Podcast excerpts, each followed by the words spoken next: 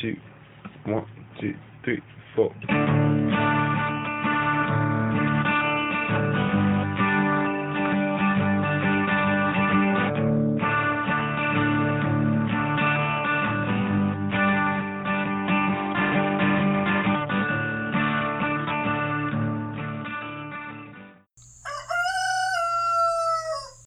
Hey y'all, this is Seba, the Southern Pride Witch, and this is episode 5 of season 2.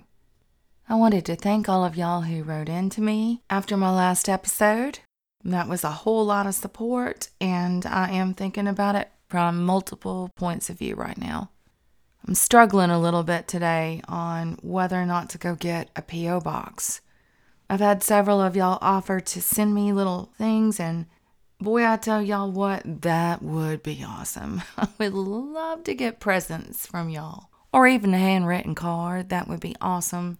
So I need to look into doing it, but I reckon the hardest part of that is me walking into anywhere right now.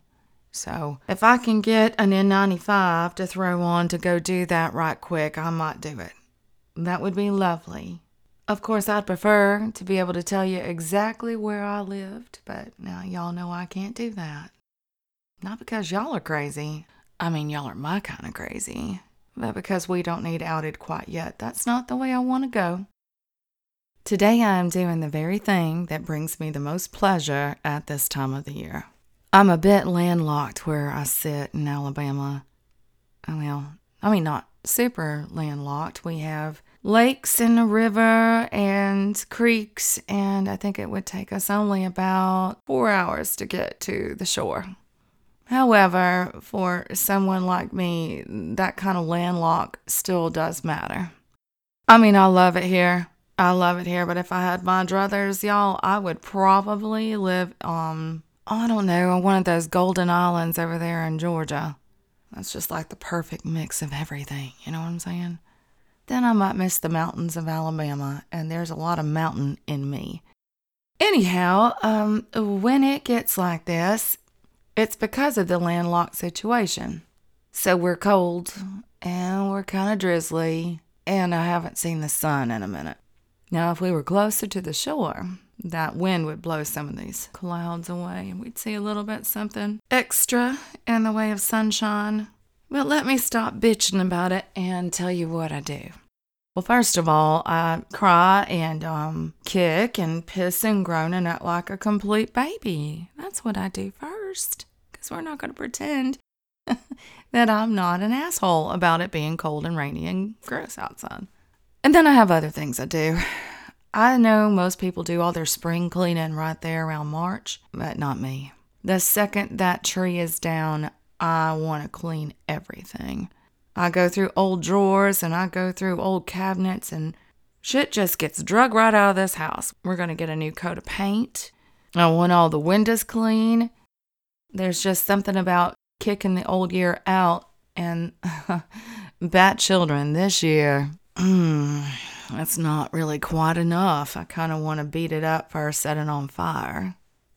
But we all know how to do self care. That is not what I'm talking about right now. Self care for me is a good bottle of port and a nice clawfoot bathtub.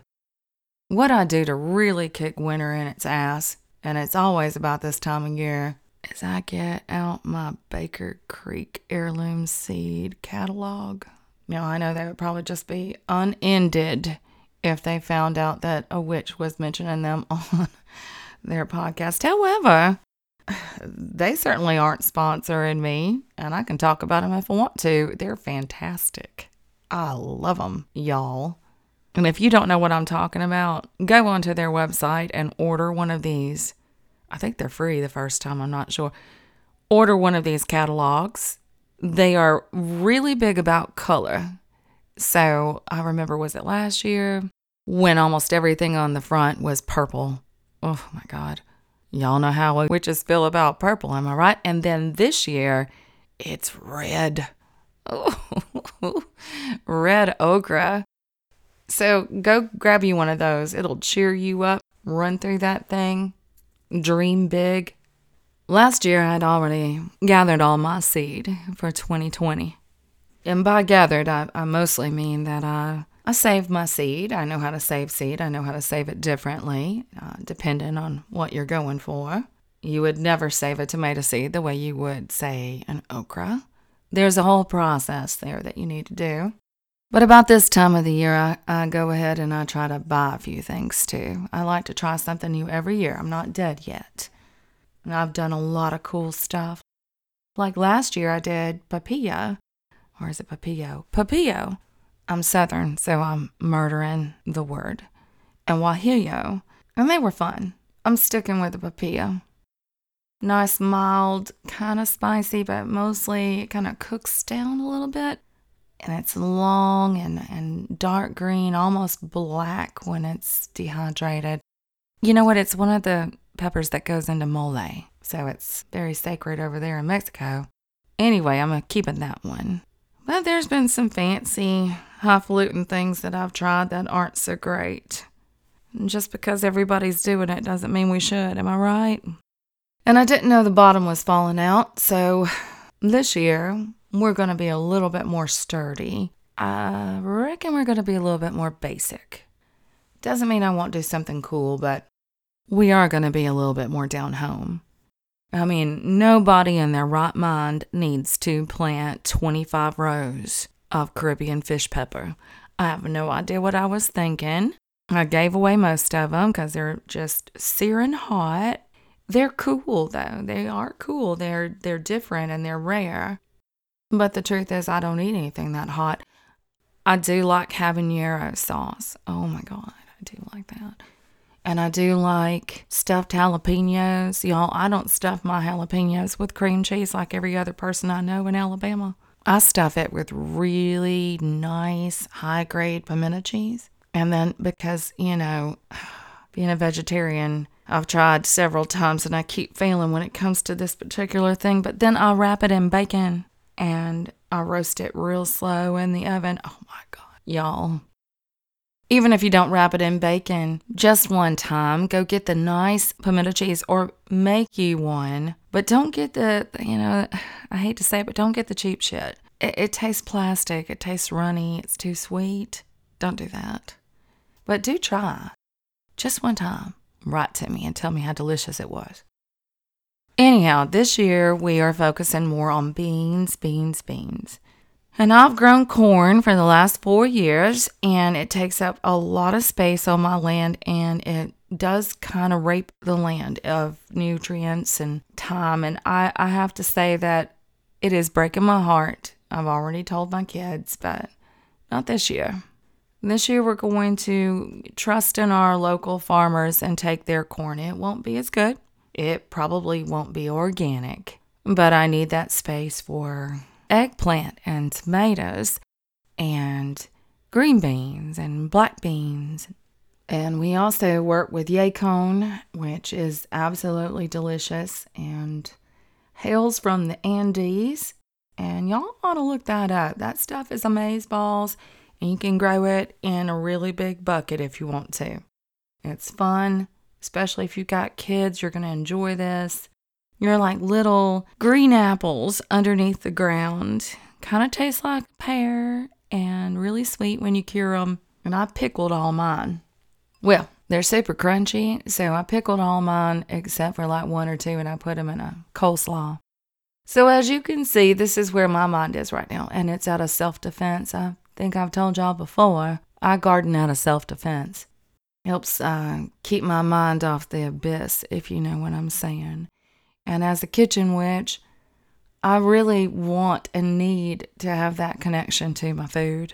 And I highly encourage you to try to do something like this. Now, I know not everybody has a tiny piece of land. However, if you have a pot, then you have a way to do this. You know, I don't even have a full two acres. We are a micro farm, we are tiny. All that stuff I tell y'all about that I grow I grow it on such a tiny scale, and it's enough to keep us in food all year. And medicinal herbs and flowers, and you can do it. You can do it. If you have a tiny little patch of yard that gets sun, rip that son of a bitch up and put in food, as long as you're legally allowed to.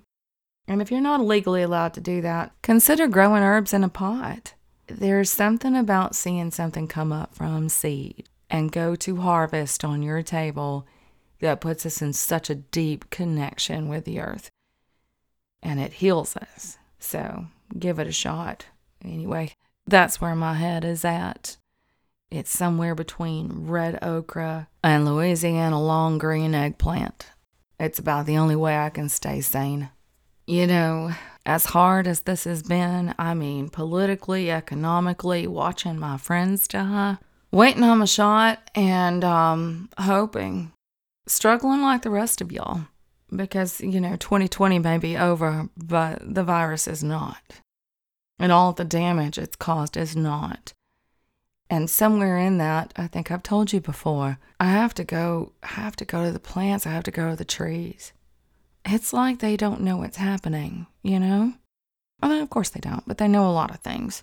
I guess they just don't care at the end of the day. That oak tree out there in my yard, several hundred years old, it's, it's seen some pretty bad stuff. With this connection to plants, it may be all that saves me now. Well, that, my grandbaby, and I've told y'all before, I think I've told y'all, you'd have to go way back to another year, but I remember the first time I ever connected to a plant like that. I don't know if it was the first time. It's the only time I have a memory, and it was this beautiful tall cactus, and I was running and playing and broke it nearly slap in half, except for like half the skin on one side. And I was somewhere between nine and ten years old. And I ran and I got band aids and I put the entire box on this thing, wrapping it around and around, trying to hold it together, and it made it. I used to go talk to it every day. It lived and got taller than my own mama. She left it somewhere. She didn't have the same connection to plants I did. Probably would still be alive today if I'd gotten my hands on it, but I remember when I saw it again, much older, full grown, I traced that big spine all the way down to the base, and I found this deep scar on that cactus. That scar, that was my mistake that I tried to fix. And you know what, honey? I did fix it. I just couldn't be around for its life after I did. I don't know why we think that if we go to heal something, then we automatically get the right to that thing. I've tried to save lots of folks in my life, and some of them I really did not help. I thought I was helping, and it was kind of a useless battle. But then sometimes I did do some good, but I have to watch from afar. Came in, put all the band aids on, and the rest of it was up to that um, plant, you know? We don't own a thing just because we helped it. It gets to go on and have its own life, make its own mistakes, you know, plants are funny like that. They will teach you all kinds of things about living and loving and hurting and I don't know, even going on with your life. I think they've even taught me something about dying, but I reckon to give you the full spectrum on that, I'd have to come back as a ghost and tell you what I thought. But I do know they have taught me about dying. There's so many plants I could discuss right now, but the one I'm thinking about was an avocado tree.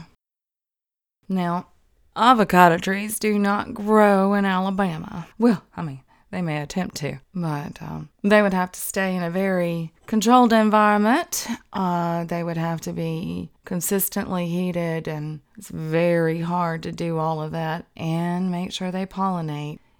It's very unlikely. But what had happened was I was 43 years old and had gotten pregnant. And she grew all the way to four months in my belly. She was beautiful. Her name was Riley. She did not make it, and I don't think I will ever be to the place where I could talk about that. It feels too private. But I will tell you that while we were trying to get pregnant, I was so in love with my husband and I really, really wanted to have a baby with him. But while we were attempting to get pregnant, my husband was eating avocados because they increase sperm count and I mean also they're just really fucking good. And uh he was eating like two a day. It was warm outside and he was throwing those pits out there in my front planter box. The box was full of things like orange amaryllis from my grandmother who had passed, and I kept them, and sage and thyme and all kinds of lovely little things. And he just kept on throwing the pits in there. And late summer, very late summer, after we had lost her, we lost her on July 9th. So, somewhere around August or September, I was pulling weeds crying. I really never got over losing her. I became a changed person. Anyway, I was pulling all these weeds, and um, something gave me a little bit of a tug and wouldn't come up in my hand. So I don't know if it was magical or coincidence or blind luck, but I decided to look down and see why it was giving me so much crap about coming out of the ground. And I saw this avocado pit and it was split in half, and right in between it was a tree. And that was what I was pulling on. No, it's still hard to talk about, so I will kind of dance around that pain. But this was the tree that came out of trying to have Riley. And she was gone. And just so y'all know, they will not let you keep the remains. Not in the state of Alabama, because they're heartless bastards. And therefore, we had nothing to bury. And all I had was this tree. Well, y'all, I tried. I put that damn tree in a pot and I kept it for, I don't know, it might have made it four years, somewhere in there. And when we moved to the property we're on now, of course, I brought her with me. I put her in a little hothouse my husband had made for me out of old windows. It was a beautiful endeavor, but let me tell you, the windows don't really hold in heat very well. And we paid a lot of money every damn winter trying to keep this thing hot trying to keep all these plants that I loved alive, and one of them, one of them was this avocado tree. And then my depression got the best of me, and I asked my husband to be the one to water the hothouse that winter. I mean, even in the winter, they need water. And you know, we all make mistakes, and he made a mistake, and he forgot to do it for a while. And I went out there in February and threw the doors open and everything was dead. Now, that hurts me alone. I'm a very rooty witch, and plants mean everything to me. So, alone, that was painful. But when I found that little tree, all withered up, I did everything in my power to revive it. But of course, you can't do that. It's a tropical tree. It wasn't going to come back. Nothing I did was going to bring that back no more than I could bring back Riley. It was, in some ways, her headstone for me. But even those things aren't permanent, y'all. And so I blamed him and we fought, and I hurt over it. Well, there were two truths I could not get away from. Number one, it was my responsibility to water that hothouse. And number two, some things aren't supposed to be here. Some things are just too precious for where we are and the environment or what they were meant to do or what they were meant to teach us and how they were supposed to live. It just doesn't all work out, you know? Oh, we've trying to find a beautiful stone and let that represent her, but the truth is is that Riley is gone and Riley's been gone a long time. I haven't felt her. I think she got to go on and be something else. And I think for me and my silly little witch Alabama brain, that's what that avocado tree was trying to tell me.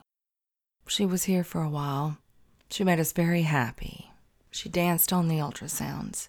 I felt that warmth in my belly and I felt that love in my heart, and I wanted her so much. It just wasn't the right environment. Things didn't work out. And the more 2020 went by, the more I immersed myself into plants, kept thinking about this damn avocado tree now, I'm not going to lie. I've got three other avocado trees in there now, and the heat ever goes out, they're dead as a doornail. And they're not really about anything except, you know, I'm the little engine that could. So I've got a couple of them that are six feet tall in that hothouse. But what I think the most during this year of loss that we just finished this year, and we're not done, bad children, we are not done with this year of loss. But I leaned into those plants. I leaned into all of the things they could teach me. I leaned into the way they heal people They will heal you, they will. I thought about that cactus. I thought about all of the plants I've loved and lost.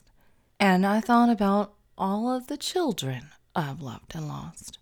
And then I realized that that headstone just isn't necessary for me. The headstone for Riley. Why, that's in my heart. And that's what that damn tree taught me.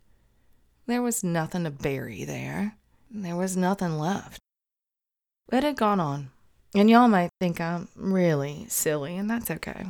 I thought, you know what? That tree was reborn as another tree. How silly am I? I know, I'm very sentimental.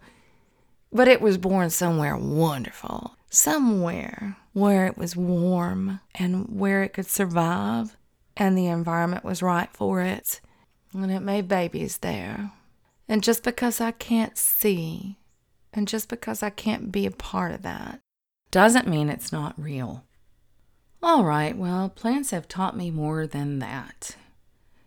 In fact, I had a conversation with my best friend today, and we were going over the similarities between gardening and growing things and a natural witch life. Now, it's his contention that we're talking about kind of the differences between rooty crunchy witchcraft, you know, that natural thing that happens in us that is neither good nor bad, just magic. And ritual magic. Now, I don't want to step on any toes here, but I do see what he's saying. You know, high ritual requires a certain amount of tools, and it requires a certain amount of rules. And it can lean into the dogmatic area of things. Witchcraft, just your average, everyday magical moment. Now, it could use a tool or two. And in fact, if you have a favorite tool or two, that kind of helps you get in that headspace of magic. You know what I'm saying? I mean, the Catholic Church knows what I'm saying. They've got the robes, they've got the candles, and everything must be in a certain order. And for me, there are some favorite things that I really want and really need in my magical life. However, I don't have to have them. They may help me get in the headspace, but y'all, it's not critical. So let's chat a little bit about how gardening and growing things and doing so on a regular basis can be a whole lot like a witch life. Thought about this quite a bit. Right now, I'm in that planning stage. That's where I take out a piece of paper and draw out everything where I want it to be and where I think it will probably best grow. And it's when if I need to order seeds in case I didn't save the ones I wanted or in case there was cross pollination, that this is it. This is when I go into those catalogs we discussed, and it's a lot of fun. And it's very, you know, in line with the season between Yule and Imbolc. This is when I do all that planning. I look back in my gardening journals and I think about the lessons I've learned. And this is where I would go in deep and utilize that knowledge that I'd garnered from previous years to plan out my future year. Well, honey, if that's not intent, and if you're a witch, you know what I mean, I don't know what is. This is fully that place where I'm plotting out and strategizing, and you have to do that with intent in mind. All right. Well, there's this really cool thing I learned when I was designing a course for uh, a, graduate class. And it's called Backwards Design. And if you've been in any kind of design, you know exactly what I'm talking about. Backwards design looks at your intended outcome first. And there you go. There's that big pot of gold or that big tomato on a plate, right? So that's the where you begin in backwards design. And a lot of people do this to create everything from a business plan to, well, a college course. So there you go. And what you have to do with backwards design, and if your head works in this way, it's kind of fun is you think about the step that would have gotten you to your product that would have been just before it. And you continue to go backwards and backwards and backwards to assure that the beginning will lead you there. What I always do is then I go forward again to assure I didn't miss anything. I know this is a little bit confusing, but so you take a tomato, all right, and that's what you want. You want a tomato. Well, now, do you want a perfectly gorgeous tomato or do you want a lot of them? Do you want them to all arrive in the middle of summer? Do you want them to have an extended life? So you think about that intent, right? Now you got to back it up. You got to think about are they growing in August? And if you're smart, they are. Did you get an indeterminate variety? What about all the pruning you're going to have to do? Do they have a space that's going to allow those arms to really kind of leave about a uh, foot to two foot space over the ground? So you're going backwards and you're thinking this out. And that's kind of how I do witchcraft too. All the way back to that first seed and then back all the way up to that tomato. That's my planning. And when we're thinking about this kind of thing in alignment with the craft, we have to think about the other things. Well, that intent that we discussed, right? And that's my final product. I want that to be an organic thing. I don't want it to have pesticides or poisons on it. I want it to be the most nutritious tomato I can get. So I'm already thinking, well, I'm okay with less tomatoes if I can get nutritious, poison free tomatoes. You see how this works? Well, while I was talking about this with Janice today, one of the things I kept thinking about are all the ways I have to work backwards in my intent, in my plan, to assure that I can have those pesticide free tomatoes or whatever. And that takes a little bit more planning than throwing some Sevin dust on something. Believe me, it takes a lot more planning, but it's worth it to me. I don't really know where to start because there's so many things I do to assure that I can grow them without pesticides, but let me think. Let's just start at the start. I mean, you got to have good soil. You got to make sure that it's full of good organic matter. You've got to have good drainage. You don't want all kinds of puddles or mold or mildew. You've got to have it southern exposure, facing that sun as many hours as you can get in that day. You've got to have some kind of watering plan. I go with micro irrigation. Well, at least I do from a high tunnel. And by the time you plant these little seedlings or the seed, you need to be thinking about companion planting. Now, if you're not a farmer or you're not a gardener, you may not know what the hell I'm talking about. But companion planting has everything to do with another buddy, another little organic buddy growing alongside that does a lot of the work for you. You know, it's not that it's not getting what it wants out of life, it is but it works out well with this other plant. For instance, marigolds. Now they're going to fight all kinds of pests, but they're also going to bring in pollinators. They're going to be really happy alongside your tomatoes. Y'all are going to have to excuse the dogs. We have a lot of them and they're going to bark. I'm sure it's squirrel. All right, well, now that's not all companion plants do, though. They don't just fight off pests, okay?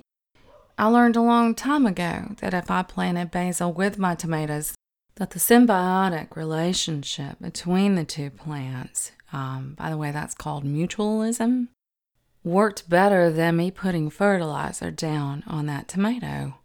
And there's been a lot of studies about that. Y'all go look that up. Mutualism. So they're working together. I mean, well, yes, basil does fight hornworms and, and well, repels them, mosquitoes and flies.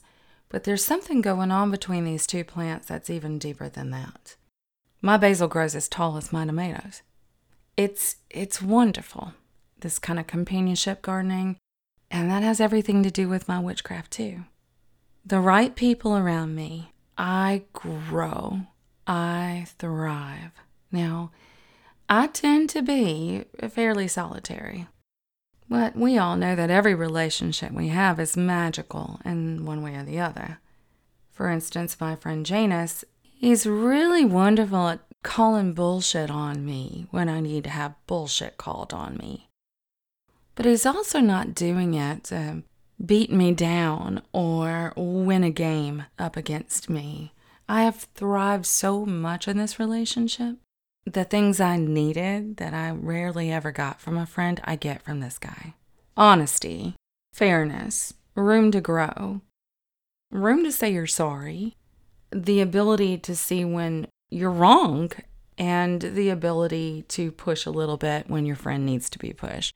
Everything I needed, I get out of this relationship with him. Well, not everything. we are platonic. But quite a bit of what I need, I get out of this relationship. Now, if you've ever listened to one of my very first podcasts ever, you've heard the, uh, what was it, Boundaries for Beautiful Souls, right? Still stand by everything in that. And the truth is, if you don't go through that step, if you don't get out the plants that are actually harmful to your growth, everything I'm saying now won't really matter. It'll be quite the clusterfuck, y'all. You can have all the basil growing around your little tomato ass. It won't matter if you're having to fight off all the toxicity. So that's critical to pay attention to what grows well with each other. For instance, I don't know if you know this, but garlic and green beans do not, they're not friends.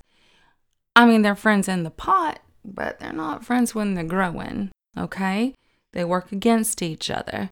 It doesn't mean that garlic's not wonderful and the green beans aren't wonderful. It just means they don't do well in that same location. They're toxic to each other. So I don't know if you've ever had a friend that you really love, but doesn't even have to get into who's right and who's wrong. You just don't grow well together in the same area. Does that make any sense? So that's another thing plants have taught me. Think about your companions. Think about mutualism and symbiotic relationships and how you can help each other grow even if you're different. And think about those friends or acquaintances that, regardless of their intent, it could be bad. I'm not saying. But regardless of that, their energy field is just really not conducive to your growth. All right, I know I'm going to beat this analogy near dead, so y'all take a deep stretch and get ready for another one. Crop rotation. I don't care if all you have is a raised bed, you better rotate, okay? There's a lot of reasons for that. I mean, there's the fact that standing in one place too long, you take too many nutrients out of that soil, and then you can't thrive anymore. You've kind of laid waste to that. But there's another reason. If you let a, uh, let's say, squash plant stay in the same location every time you plant it, you plant it there again. All those little pests, all those little boogers that would like to eat the hell out of your beloved squash, they locate you. Mm-hmm. They locate you, they know where you are, they lay their babies there, they're ready for you the next time you try to do this. They have found you, they have gotten past your wards. And we've talked about wards, right? We've talked about blue paint doors. Go find that podcast. So for me, crop rotation has everything to do with blue paint doors. And you know, the truth is, I mean, this has nothing to do. Well, I mean, it could, but for my purposes, it has nothing to do with geography. I'm not saying you got to move your ass and your family every four months. I am saying that if you remain in the same headspace for too long, okay, and that is where you remain, those oogie boogies and astral nasties, they're going to find your ass. You better rotate something, girl. And there are a lot of other ways I could beat this analogy to death. I will try to resist. But one of the things I must speak to, I just must, are your um bodyguards. Oh yeah, I know aphids. They have landed on my property. They're not the only nasty little booger, hornworms, and army caterpillars. I mean, it's a lot of fun, isn't it? And since I'm not using pesticide, well, I have to rely on some bodyguards. And so I've released ladybugs, I have released praying mantis, and then there's my favorite orb weavers. Oh my God, do I love them, y'all? And I want to tell you right now, y'all are killing me. Every one of y'all that takes down one of those webs and hits at them and hurts them, I, mm, I don't think we're friends. Okay, I don't think we can be friends. You're not paying attention. These things do not want down off their web. Okay, once they do this web, they get all the food they need up there. They're not coming down and messing with you in your sleep. They don't want to eat you. They want to stay up there. They want, you know what? Damn it. Go read Charlotte's Web. Please. These spiders do not want to mess with you. Now, if you grab one and you squeeze it, it's going to bite the mess out of you, honey. But if you will leave it alone, I cannot tell you how long we have lived with orb weavers. How, you know, on occasion they build their orbs right there where we walk down off our porch and we just learn how to kind of dip and curl underneath that thing because they're catching mosquitoes and flies. And oh my God, we have palmetto bugs down here. They're like flying roaches. These things aren't trying to hurt you and they are wonderful in your garden. Absolutely wonderful. I name them all Charlotte. Every one of them's name is Charlotte. Now, what in the hell does that have to do with witch life? Well, honey, these are your wards.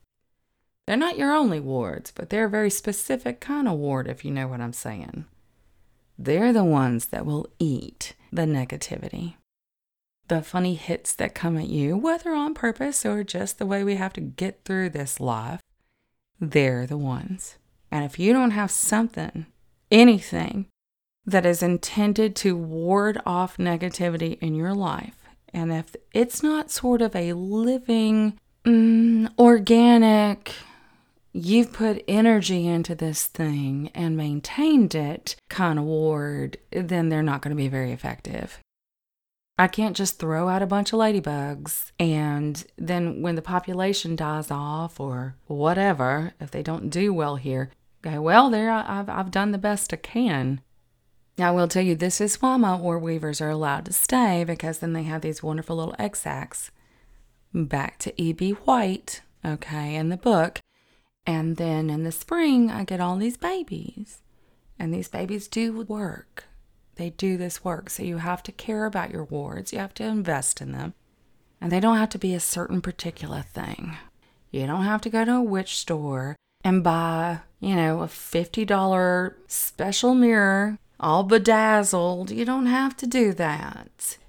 Oh, honey, you could just go get you a little tiny mirror if you want to do that. You could do other things. You could do stones that are charged, or if you're real country, a stick you've peed on and hammered into the ground. There are a lot of ways to do wards in your life. Just to show you're taking care of those and that they're living well. Mm, maybe not living, but energetic things. And of course, you need to consider the seasons.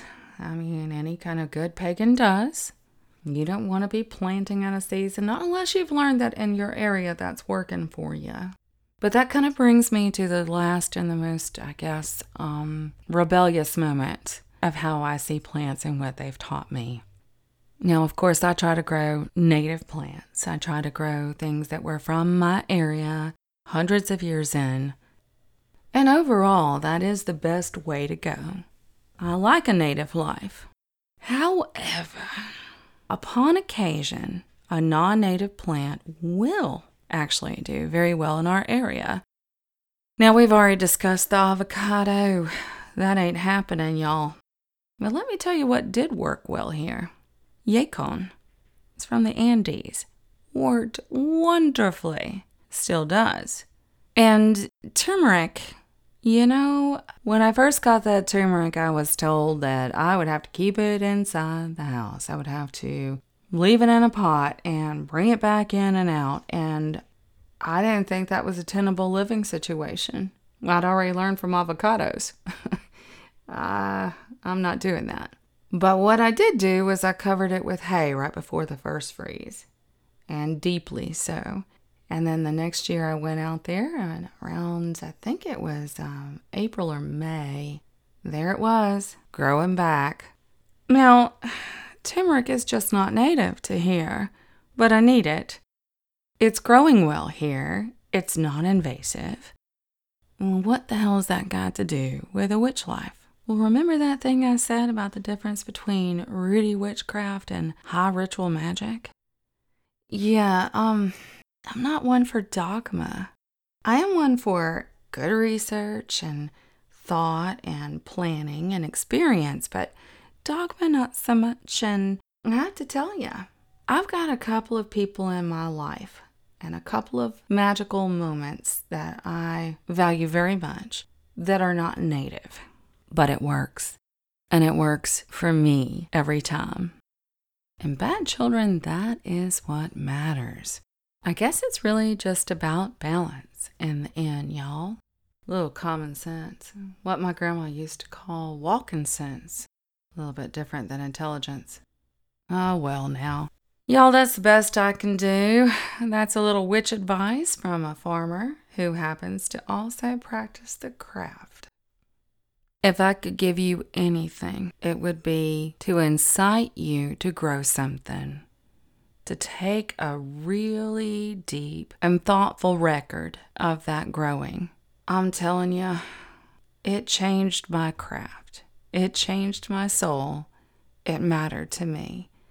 I mean, I don't give a damn if all you grow or chives. Just try. It brings you into that deep well of living that you can't get anywhere else and that you've been divorced from if all you've ever done is go to the grocery store.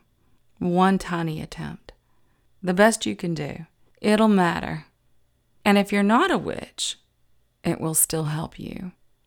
There are people who have cancer and they do these wonderful gardens for those folks, and it helps them to heal. We're coming out of one of the worst years in U.S. history, and we're still in deep shit, y'all. Oh, for fuck's sake, grow something, even a flower. We need to do this. Now, I'm going to wrap this up. I hope I wasn't too teachy in this particular podcast. I do have an announcement. I have a very dear friend of mine, and he has started a wonderful candle company. It's based out of Atlanta. And the reason he started this candle company is the sweetest thing I've ever heard in my entire life. We went into lockdown in 2020, and my darling, oh, a beautiful gay man, who honestly I just wish was my son. Life's not fair. He was stressed, you know, like all of us. And he was at this place where, you know, when you go into panic mode and you think, I don't know, oh Lord, what am I going to do to get my favorite wine? Or how am I going to live without my hair color? Uh, but my darling Tyler, he said to himself, Candles. What about my candles? They had brought him so much peace and so much joy but the story that really mattered to me was he took his candle, the one that he loved the most, and I will not tell you what brand that was, because that's just ugly, and we're not going to be ugly. But he turned that upside down and he found a warning. There was a warning on the bottom of that candle, and it had to do with the environment and how it could hurt certain things in the environment, including fish. And he said, You know what? There's got to be a better way. Well, my little darling butt has gone and started his own candle company that is 100% safe for the environment. He's working very hard on all kinds of things, including ethical packaging. But the thing I love most about my little darling is that he's also donating so much of his work and his time. He gives to foundations that work for HIV positive patients. He's considered any charity that matters in this world, but he also listens to people. And what he wants to do is create fragrances that matter to people, that bring them back to a place in their life where they felt safe and happy and warm. I can get behind that, y'all. I sincerely can. And my favorite fragrance he's got out right now is Grand's House. It's, uh, I don't know, kind of smells like warm cherry pie with a fig tree blowing in the breeze right behind your window. Totally a southern moment. You may not be into that, but honey, his candles, I'm telling y'all witches, and I'm telling y'all non witches, are the most heartfelt candles I've ever smelled. Now then, you can go to jpcandles.com and if you put in the code Southern Fried Witch, now you've got to capitalize the S for Southern, the F for Fried, and the W for Witch, you're going to get 10% off your candle. And I would just love it if y'all would go do that and give him a shot. I would also love it if you would go ahead and give his little page a like on Facebook. He means a lot to me. I stand by him. He's not a witch, y'all, but he is one sweet, down home, good, noble young man. And I stand by his product and I stand by him. So, y'all do me a favor go buy a candle. I'll link him in the description so it'll be easier for you. But this is my very first coupon code, y'all. So you support me and you support my little bunny rabbit who means so much to me and has been there for me through ups and downs and has a heart of gold. All right? Okay, well, that's it. I love y'all. Go grow something. Have hope. It's not over yet. Spring's a coming. Blessed be. Y'all have been listening to the Southern Fried Witch podcast. Come back around next week for a little bit more magic from the Deep South.